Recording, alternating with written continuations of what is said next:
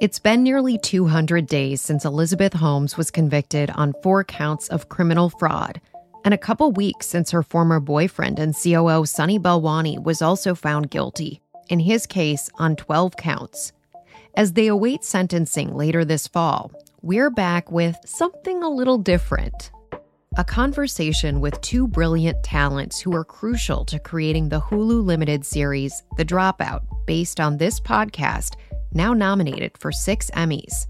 Amanda Seyfried, who's nominated for Outstanding Lead Actress in a Limited or Anthology Series or Movie for her portrayal of Elizabeth Holmes. If it doesn't scare me, there's really no point, I think, because I choose the things that will be complicated.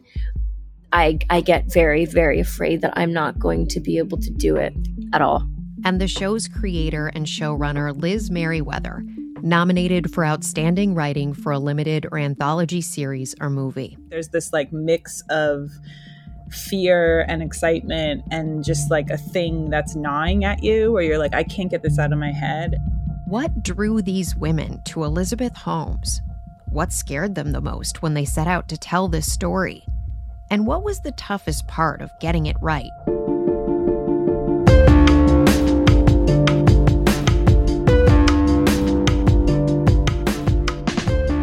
From ABC Audio, this is The Dropout. I'm Rebecca Jarvis. Bonus episode, Amanda and the other Liz. Amanda, congratulations on your nomination for Outstanding Lead Actress and welcome. Thanks. Couldn't have done it without you guys. That's for sure. It's truly incredible. You're a remarkable performer. And Liz, for your outstanding writing for the episode, I'm in a hurry. Your nomination, congratulations. You are pivotal to all of this. Welcome. Thank you. I'm so happy to be here. I love this podcast so much. I feel like I've entered into my own research. Liz, where are you right now? I'm in Vermont. And Amanda? I am in Cobble Hill, Brooklyn. And I'm coming to you from my my closet in New York City. So very much like every other episode. But I'm so happy we're having this conversation. I've been wanting to have this conversation with both of you for a while. And I think we should start at the beginning. Amanda, I think for you, what has just blown me away is that you really embodied the essence of this character who is still alive. Was it scary to take on a role of somebody who's still around? Yeah, I mean, I think at first I worry too much about what other people feel in general. This was a really good exercise in trying to work through that because my job at this point was to embody this person that exists, this hybrid between the person who exists and the person that Liz wrote. And if every time I reminded myself that it was our version, it was her version, our version, something we're building together, I could separate from caring too much about what the real Elizabeth Holmes thought because we're making a TV show and at the end of the day, it's for the audience, and her story is very public and has been well researched, thanks to you guys, and a lot of people are very well aware of her. She's iconic in a lot of ways for a lot of people, and I just had to stay on that track so I wouldn't get sidetracked into worrying too much about the cost of it for her because, she made her own bed in that way. I don't want to damage anything for her any further than she already has herself. And I also thought because we're telling the story from a more inside point of view, we're trying to understand her more, I thought it could really kind of only help. Let's talk about, Liz, what drew you to this story. What intimidated you about it? What did you love about it? I was very intimidated by it. First of all, I'd only written comedy. And I worked on a network sitcom, which is very different than you know, what a Hulu dramatic limited series is. So I was very intimidated for that reason. And then also just there had been so much reporting on the story. You know, I felt like she had been kind of dissected by a lot of different people. And I felt like I wasn't sure if the story kind of needed to be told again, which was like a big question that I had in my mind. And then I listened to the podcast and I felt like you guys had gotten her mind in a way that other reporting sort of hadn't yet. And that just kind of drew me in because I felt like that was a part of the story that hadn't been told yet. And that was a part of the story that specifically a fictional telling of it could explore, you know, because it wouldn't have to, you know, be reliant on rigorous journalism. It could be kind of explored from an emotional place, which is what I felt like I could do. That was the one thing I knew I could do. So and then beyond that, it's like the business side of things, the chemistry, the engineering, the Sunny Elizabeth relationship, which had almost no information about it. All of those things, you know, felt very intimidating to me because I sort of didn't know where to start with them, but I was so intrigued. Were there any real life people who you've actually come to know, Amanda, that you based the character on? There are some people I thought about when I was preparing. You know, me, I was able to relate a lot to certain ways I behaved when I was younger, certain things that I find embarrassing. I was able to tap into in order to play like the younger version of her. But I think, you know, there are some people in my life from my past that remind me of her in terms of how they relate to the world and how uncomfortable they are in their skin. And Liz? Oh, were you saying that I did? I do? Nope, not at all. Do you have any? Definitely not. Did you does someone in your life? No, I mean, I think that you definitely hit on it with that sort of tapping into a younger version of yourself that was uncomfortable in your skin. I mean, I think I did the same thing, and a lot of what I kind of brought to the scripts were my experiences as a younger person running New Girl in a position of power in my 20s, like not having a ton of experience. And so I did really draw from those experiences in my own life because I related in certain ways to the story. And it's a strange answer to say that you drew from your own life. But I think the work that we do, Amanda, I feel like you always kind of have to. And I think if you're not, if you don't connect in that way to something you're working on, then it's probably not what you should be working on. Mm-hmm. I don't know. I definitely don't do my best work until I've sort of found my own emotional connection into something. Totally, totally. Is there a process that you guys go through every time you approach new work that gets you there? My process is always to hate on myself as much as possible until I'm just with open nerves, and then start from scratch and then build upon that, because the truth is I don't go anywhere without my insecurities. That's my reset button. I've been terrified playing this new role because I haven't worked since The Dropout, and I felt so present and safe in that world we created. By the end, I was just not ready to let it go. Maybe I'm still not. And it just took me so long to feel comfortable in this other character that I'm playing. That's so much more me than Elizabeth was. So it's just start from scratch. Hate yourself. Crawl your way out of it. I kind of want to understand what that looks like. Like you write in a diary, or you just think about all the things you don't like? Dear diary, I hate myself.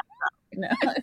Today is the day I hate myself the most again. No, I think it looks like questioning what I'm doing with every single person I know, every actor I know, every person in my immediate family, you know, telling everybody, my therapist, my husband, my best friend, Jennifer, who's like the best actor I know, you know, I don't feel comfortable with this. What am I doing wrong? What can I do? What are the tools? Where do I go? Can you read the script for me? It's basically about getting all the help outside from people I trust, not to validate me or tell me that I'll do a good job, but give me ideas, make me ask the right questions, much like I think like an acting coach would do. I ask myself the questions, and then I get different ideas from different people. And of course the writer and the director always help when we're on set or pre-production, but it's just like, I think I just need to bounce ideas off of every single person before I enter into the filming zone. I wonder, Amanda, that sort of hate yourself thing that you said jokingly. I mean, I wonder if it's fear, and I also wonder if it's like, do you look for things that scare you? You know, I mean, I feel like I feel the same way, or like in hearing what you are saying. Yeah, I think there's no point. If it doesn't scare me, there's really no point, unless I'm doing a favor for somebody, or I'm get to work a couple days with a best friend, or, you know, if I'm going to dive into a project that's going to take me away from my family, it has to be important. It has to be something that's going to challenge me, and it has to twist my world up in that realm. And so if it doesn't, there's no point. And there, I think because I choose the things that will be complicated, I get very, very afraid that I'm not going to be able to do it at all. Some folks don't stop searching till they find the truth. If you've got a detective's eye, June's Journey is the game for you. Play as June Parker in a gripping murder mystery as you find hidden objects to help solve her sister's death. You'll hunt for clues in hundreds of beautifully illustrated scenes set in the roaring 20s. New chapters are added weekly. Find your first clue by downloading June's Journey today. Available on Android and iOS mobile devices, as well as on PC through Facebook Games. Springtime is all about fresh air, fresh starts, and freshly cleaned homes. It's the perfect time to give a fresh look at SimpliSafe Home Security. Trusted by experts, SimpliSafe was named Best Home Security System for 2024 by U.S. News & World Report.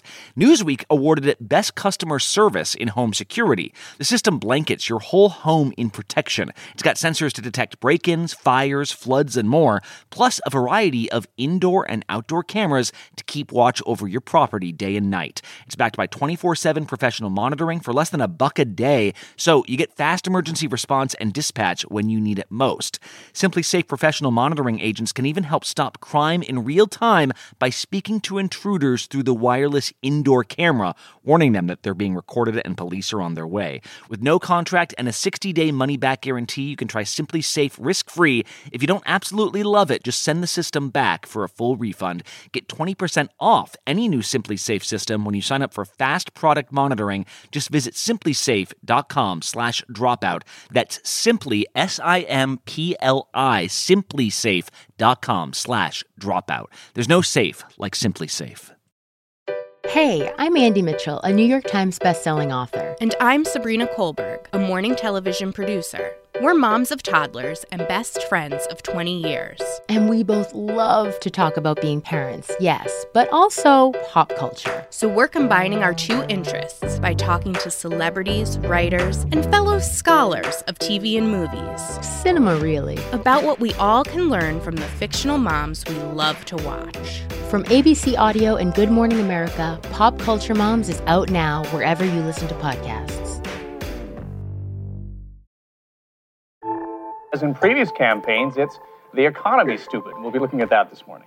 First, though, it's the news, stupid. It is the economy, stupid. It's not the economy, stupid. It's national security, stupid. It's the hair, stupid. In 1992, one of the best-known pieces of presidential campaign wisdom was born. It's the economy, stupid. But was it actually the economy that won Bill Clinton that election? In a new series from the 538 Politics podcast, we're taking a look back at conventional wisdom from past elections with a critical lens. Where did that wisdom come from? And does it hold up today?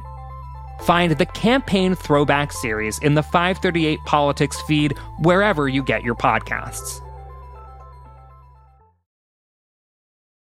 Liz, what's your preference? Would you rather write the stuff that is very limited in its scope in terms of what's already reportable, or would you rather target the things that have huge amounts of reporting behind them?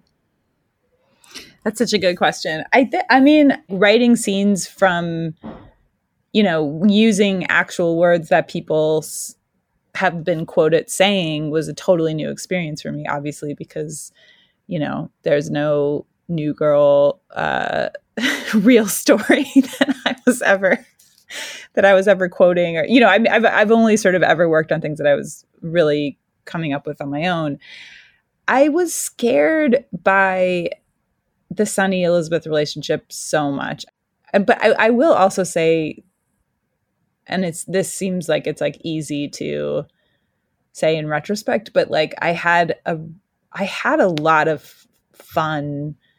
I mean, fun is the wrong word. I found the writing of this show like so exciting because it really did sort of challenge like every part of me. Like I really had to like go deep emotionally with myself, you know, process a lot of stuff that had happened to me in the past, and also become like an armchair chemist. And like there was just so many things that I was really challenged by. I think the Sunny Elizabeth relationship, like if it felt so unknowable, and it also felt dangerous to me, because when you don't know something as a writer and when you're up against it, I think there's a tendency to fall into cliches or to like fall into stereotypes. And so I was just like really aware of that and wanted to just make sure that it was never simple, you know, and those were just really hard scenes for me. I was really scared of them becoming melodramatic. Sunny, fine, George doesn't like you, but I have to keep him happy, so get over it. Don't talk to me like you talk to other people. I'm not. What have I told everyone tonight? Tell them what? That you love me, that I am your king.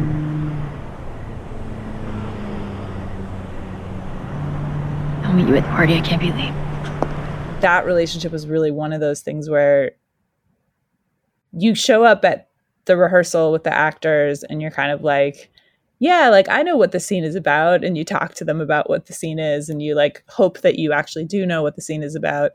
For those scenes with Sunny and Elizabeth, I was constantly like, I think this is what it's about. And that was a place where Amanda and Naveen just really took the ball and ran with it. And I felt understood this relationship in a very primal, emotional way that I think I had gotten in my head overthinking things, and they just sort of like went with it in this beautiful way that amazing actors do. Those scenes were really hard for me to write, and I think their performances gave the scenes and the characters like so much more depth than I did. So. You like to do the self-deprecating part after the fact. Yeah. By the way, I mean, look, you guys both know what a fan I am of all of it, so I think that goes without saying, but I just, every aspect of the work that both of you put into this has been, for myself and the team, Taylor Dunn and Victoria Thompson, the podcast team, we have just been blown away by the care and the talent that you put in. And it just means so much to us, the degree that you both, as well as everyone in the cast, and that extends so deep and layers out of people working and caring. So I feel like a broken record sometimes saying it, but it's the truth. I also will say, I think that came from your podcast. I mean, I felt like, and you and how much care you guys put into the story and just thinking, and you always say I came to the table with questions, and I think like that's exactly what you did. And ultimately, I think that's what I hope the audience leaves with. Like, I never wanted to provide answers. I think I don't see that as my job, you know? So I think hopefully all the questions that we had were translated into a good story that just created more questions. So I think that also really came from you. Thank you. And also, I think, you know, it's funny. Everybody comes to the table from different places and with different questions. And the questions that you guys asked on the podcast, the journalistic integrity, that, you know, the real curiosity, the human curiosity that you had sparked Liz's curiosity. And she came as a writer and a creator, like finding out about Elizabeth from a different angle. And it's just like, you guys built this thing together. It was just like a domino effect. And then by the time I get to the table, which is like at the end, I have all this information, you know, over the course of all of your research and all Liz's research and everything I have available. It's just like, how could it not be? I just basically set into a warm bath here, you know? Not just saying it wasn't hard, but I'm just saying, like, it's rare and it's never going to happen again. I'm like really sure that I'm not going to get to sit in on something and have something so cozy and, you know, and so thoughtful and so ready to be filmed. You know what I mean? It's just, it's rare. You guys are the reason, you know, this show existed, and then, you know, it just snowballed from there. It was a warm bath that I drained a couple times. You filled it back up. You filled it back up. You put a bath bomb in it. Yeah, it was perfect. Sponsored by Lush.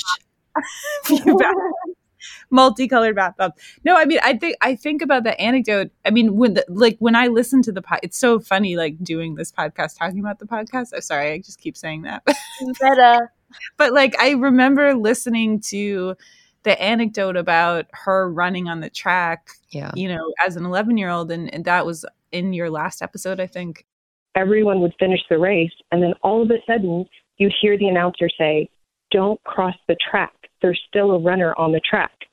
That runner was Elizabeth, but sure enough, she was not deterred by people laughing or, you know, people crossing the field.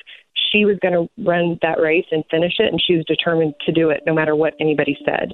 I had been riveted the whole time, but it was like those anecdotes, you know, her sitting alone in her car, dancing to hip hop music, like what Anna Ariola, you know, told you. And just those little glimpses into who she was as a person, that's what fired me up to write it. You know, I mean, I think like the story is from an intellectual level, like so interesting on like, and there's so many forces at work and big other conversations that need to be had about a lot of other things. But just like the way that you guys had like drawn out her character in the story that you told in the podcast for me was like huge. And that anecdote about the track, I remember listening to it and just being like, well, that's the first scene. Hey. And we'll cross the track till the last runner's done. All right?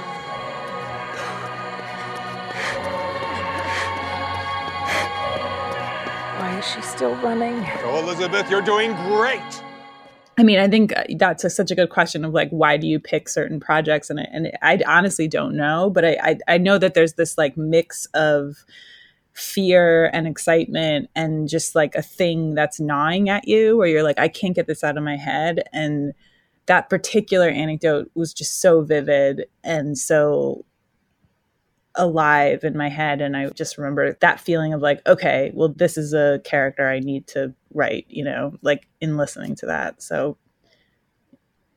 yeah, warm bath.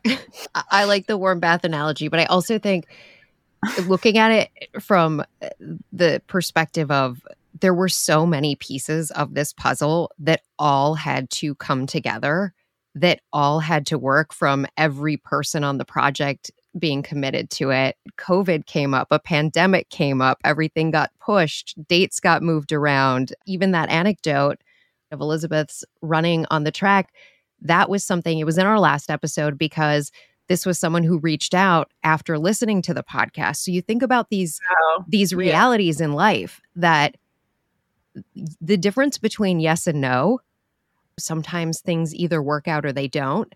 The deposition tapes, we knew they existed and we did everything in our power to get them. And we finally did. And we were the first ones to air them in the podcast. It could have gone the other way just as easily. But I wonder about the creation of this project, as there was a court case, as the trial was going on. The trial got pushed many times because of the pandemic. And Liz, you had written, you're in the process of shooting, and then we get all of the text messages between Sunny and Elizabeth. Amanda, what was that like to read these text messages that in many ways were kind of validating this relationship that you were recreating?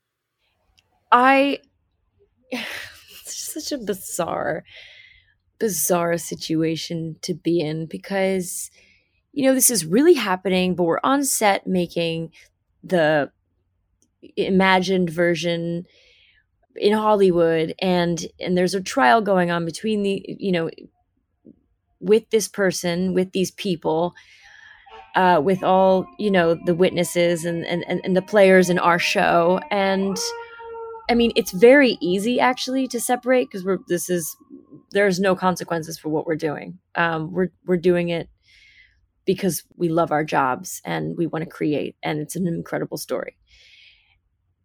And these people's lives are totally like in jeopardy. And so that feels very weird. There was a lot of guilt there for me at times. And then I'd tell myself to like, just chill out, because the truth is, like, she created this for herself. So, you know, she's no one's victim, of course, but, you know, it just still made me feel uncomfortable knowing that she's going to court every day while her baby is at home or with her, and she's being judged by the media every single day and every move she makes. And now her intimate text messages are being released. It's just like, it's really hard not to feel for her.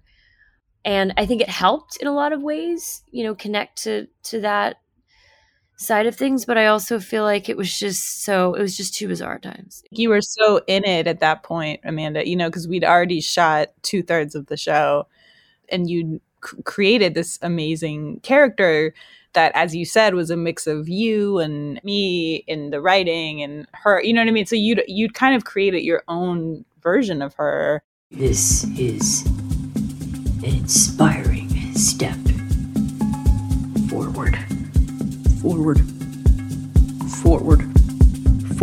This is an inspiring step forward. Yeah, but also just like the moments of just, oof, what? Why did you say that? What are you talking about? No, please don't be, this can't be true. Like, please, I'm trying to do a good thing for us. No, I'm kidding. It was icky. You can't play a character well unless you're fully, you know, rooting for that character and seeing things from that character's point of view. Exactly. But by the end, honestly, like, come on, things were falling apart and it was really hard. I don't know about like how you felt when, you know, we were wrapping up in October, but when we were shooting all those choices, the wrong choices that she was making, I was slowly pulling back. I was slowly pulling apart, and it made it even easier for me to play the darker sides of her, because I don't have to agree with her, but I at least have to understand why she's doing it and have compassion for maybe why she would behave that way. But I don't have to agree with it. So it's like I was peeling back layers, but I was also kind of separating a little bit from her. And those text messages helped me separate, because they really nailed her in a lot of ways. I'm totally with you in that. Like, I've said a lot that it's like, you know, I had never written drama before. And I think that's not just about jokes. I think I'd never written a character that, you know, took such a turn, you know, that like exactly what you're saying, sort of like a character who starts to make the wrong choices, a character who starts to self-destruct in that big of a way.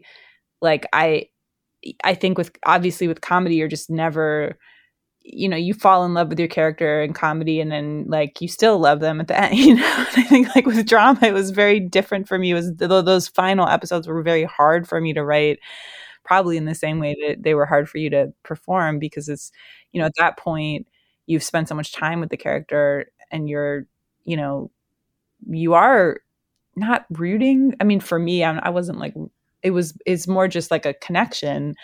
And then you have to write them doing these things that are very questionable. It was a really new experience for me too. I think I especially had trouble with the fifth episode, you know, where she decides to go forward with the Walgreens launch, and the episode where Ian Gibbons commits suicide as well. You know, like it was like that episode was difficult for me. Get your money from somewhere else. You've done it before. I don't need your advice on this, Ian. You don't understand the business. And you don't understand the science.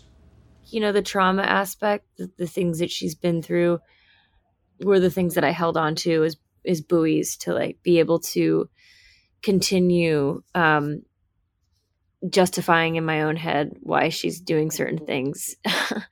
Of course, I don't have to, you know, I can sleep at night. But while I was shooting them, you know, you just, you want it to be effective, the performance to be effective, and you have to, commit and connect in a certain way. So those were, it was definitely, by the end, I was just tugging at anything I could to get through, you know, October 15th or whenever our last day was. And for an actor, I mean, this role, it was such a marathon, and watching Amanda do it, we were shooting for months, and like, it, you know, it's not a movie. It's not 2 hours. It's, you know, it's like hours and hours and like so many episodes. And Amanda was living in this role for so long. And I honestly could not believe that you were like still standing in October, let alone giving the performance that you were giving. And like, I feel like that, like those last couple of days, I think you were like, I need to get out of here. Like, yeah. I know, Rebecca, you visited set, and I mean, you said it was surreal for you to just like walk into the set that was pretty much like a replica of the Theranos building. I mean, it's just like life imitates art a little bit. Art imitates life. I don't even know. But like, you know, we're all just sort of locked into this Theranos set, you know, and I was desperately trying to not like constantly compare the process of making the show to Theranos and like the process of making the box, you know. So I don't know, it was all like, by the end, I think we were all just like we were all just really, really in it.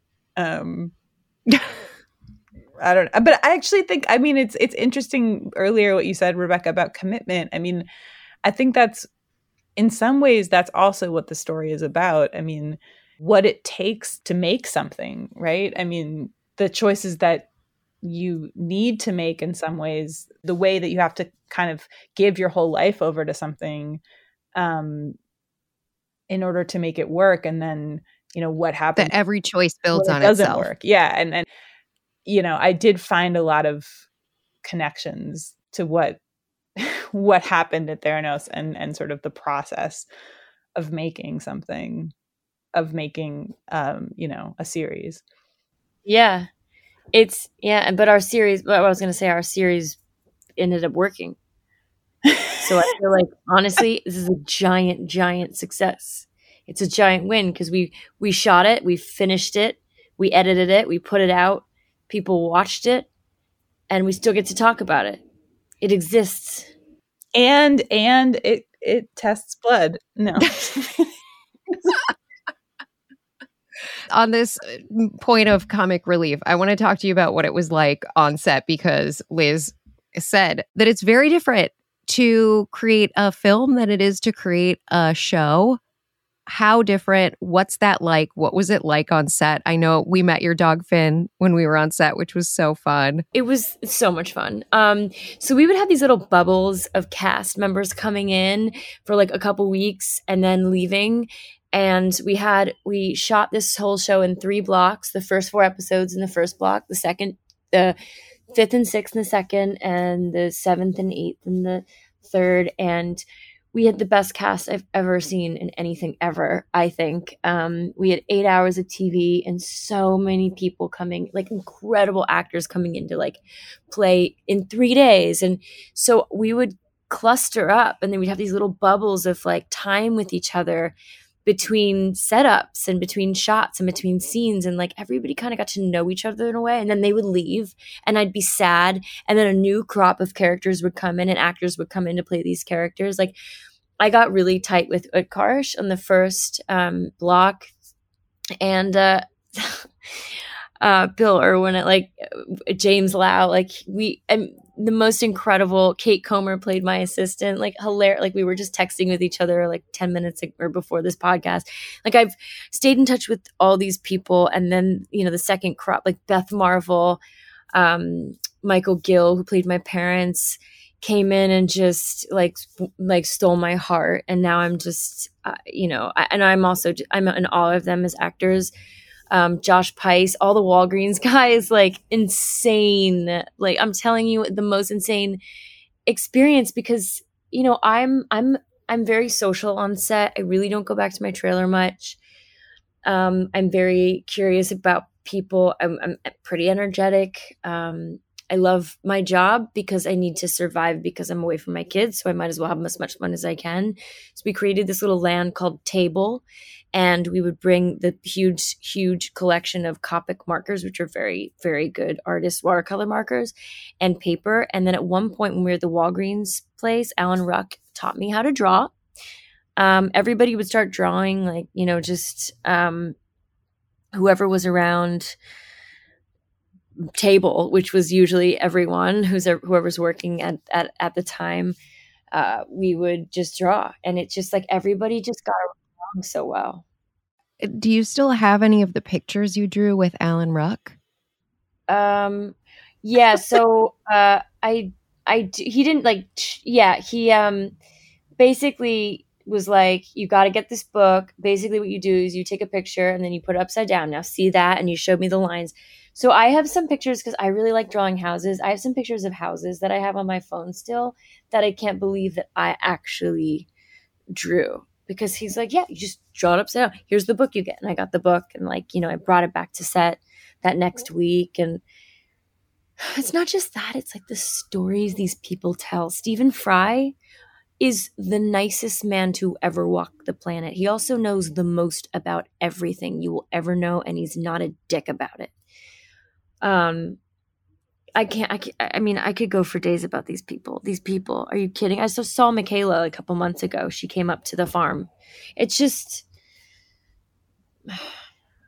I don't know what to say. I think if you're working on something so intense, like, you have to find a way to just leave mentally, you know? I mean, I think, yeah. And I yeah. You know, you had your dog there. You had, you know, it's just like, I totally got it. I remember at first I was like, wow, there's a huge dog on set. And then I was like, all the time. Of course, you know, like, you need to play this part. Like, you need that. You need these kind of like buffers around you, you know? Yeah, we did. And we created a home. And it was a really cozy home. And then when people come in and they feel like they feel part of it, they feel accepted, and like it just feels like a team effort in that way. And it just was like, I think it's one of the reasons the show works too, is that like everybody was very professional and very happy to be there.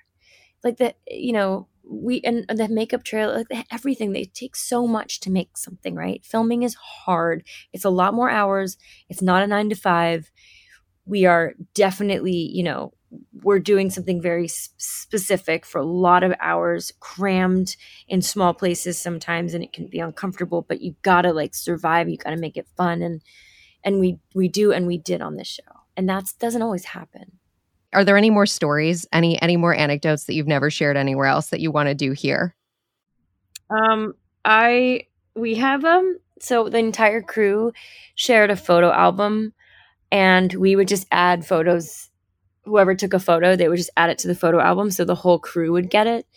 And someone took a picture of me, I think it was Kendra, standing under this really weird spotlight outside of Chatsworth, the studio. And the picture turned out so terrifying that Michael Showalter's assistant, Mika, who of course I'm still friends with too, made like photoshopped me as many people, but one of them is Beetlejuice. And it was just, I haven't laughed that hard in years. For whatever reason, the picture of me went viral around the crew as soon as I put it on, and everybody, like, I cried laughing so hard. I was like, this is, I don't know why. Maybe I was tired. It was the ugliest, creepiest photo. And it's just me. I didn't do anything to my face. It's the lighting, but I look like Beetlejuice. It's so weird. And I don't know what, I think a ghost took over me or something. It's really funny. And I just sent it to you guys too. I'm looking at it right now.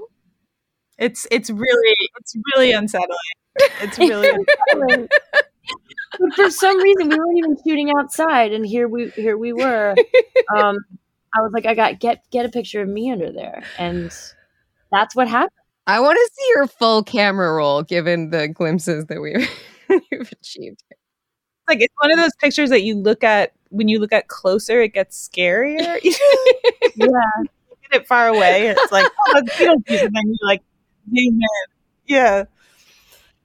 It's pretty fun. Listen, I don't know if I'll ever have that much fun again, so I might as well just, I'm capitalizing on this moment. Like, we got all these Emmy nominations, which is like more than you could ever have expected from anything, you know, like to get recognition and acknowledgement for a job well done, that kind of stuff. It's like, you don't expect that kind of stuff. It's happening. I get to keep talking about it. I get to keep hanging out with you guys, and I don't know. It's just like not going to happen again. I like the way you think, Amanda. I think it's the way I think. Yeah. I, like, we're like both just like, it's like so negative in a good way. So negative. So shocked. Always shocked when something good happens. Yeah, constantly shocked. No, we like made like a Chatsworth Gazette because we were in Chatsworth all the time, and we're like, you know, this place is crawling with interesting things. What didn't we do in the show? It's just like the things people do when they're bored or they've been around each other for too long without sleep. It's a lot of funny stuff happens. I mean, I used to with Michael Showalter just constantly. I made a whole video. I would like just with him because why not? I like made him a hairpiece out of my dog's fur when I just was grooming him. It's just this is the stuff I did, and then he like threw it away because he thought it was disgusting, and I said, wow, I put a lot of work into this. Also, there was a I did get a Theranos tote bag that said fake it till you make it, and I do still use it. I use it, and then I was like, this is weird, you know what I mean? Like, I'm like, I can't carry this around, like people just like, but you know what, you can give it to me. I don't have one. I don't know why I don't have one.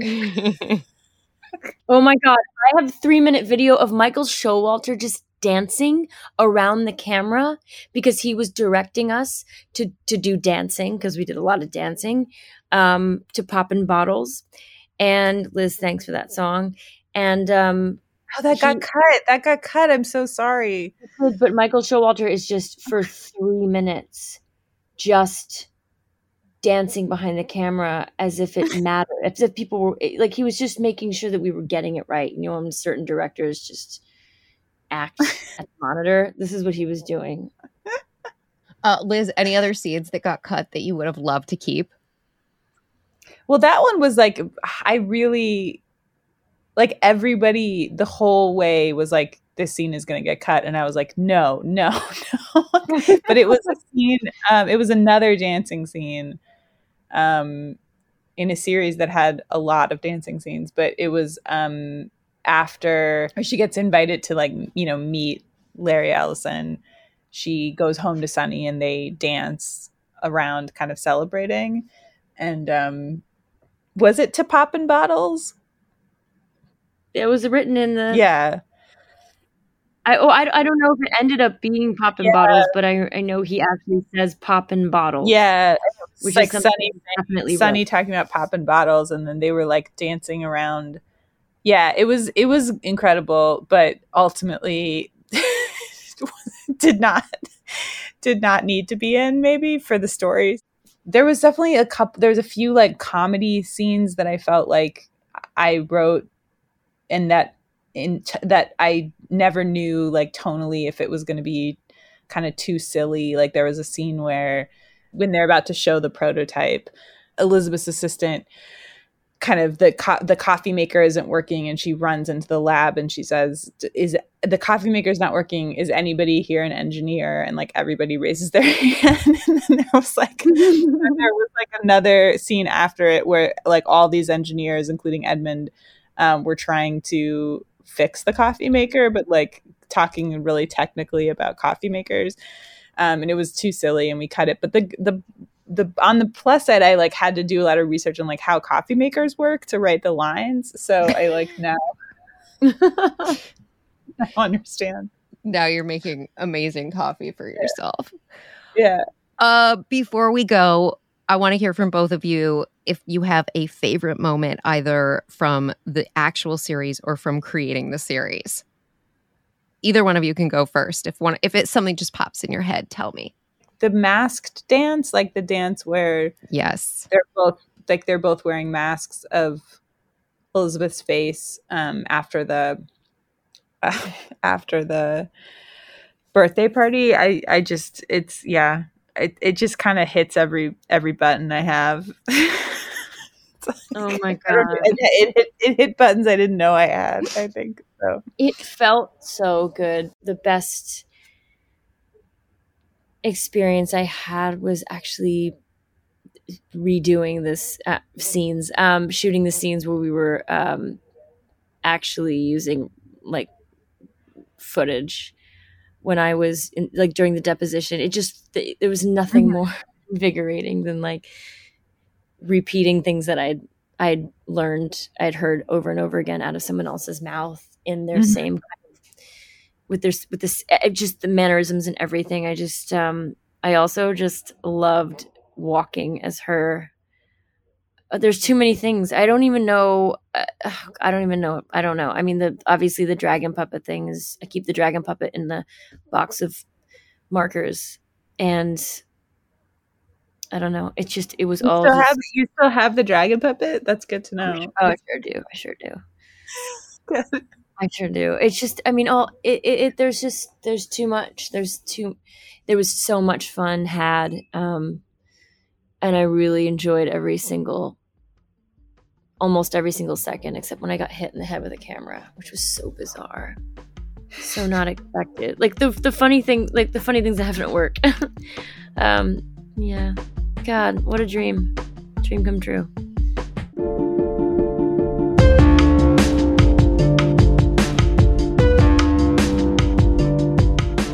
To both of you, thank you. Congratulations. You have done such a tremendous job with this project. I'm in awe. So many people are in awe of what you have created here. And this is also just a really fun conversation. So thank you for taking the time, and good luck at the Emmys. We're all cheering you on. Thanks. Well, we'll see. We'll all be together. Yay. Right? Yes. Thank you. Good. Thanks, guys. Nice to hear your voice. This bonus episode of The Dropout was written and produced by Victoria Thompson, Taylor Dunn, and me. It's edited by Brenda Salinas Baker. Special thanks to Sherry Rosenblum, Catherine Pope, Will Kim, Lisa Dong, Hank Sanders, and Josh Cohan.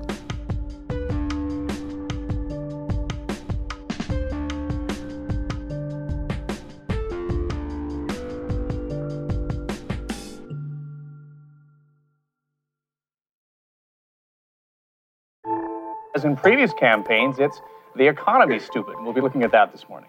First, though, it's the news, stupid. It is the economy, stupid. It's not the economy, stupid. It's national security, stupid. It's the hair, stupid. In 1992, one of the best-known pieces of presidential campaign wisdom was born. It's the economy, stupid. But was it actually the economy that won Bill Clinton that election?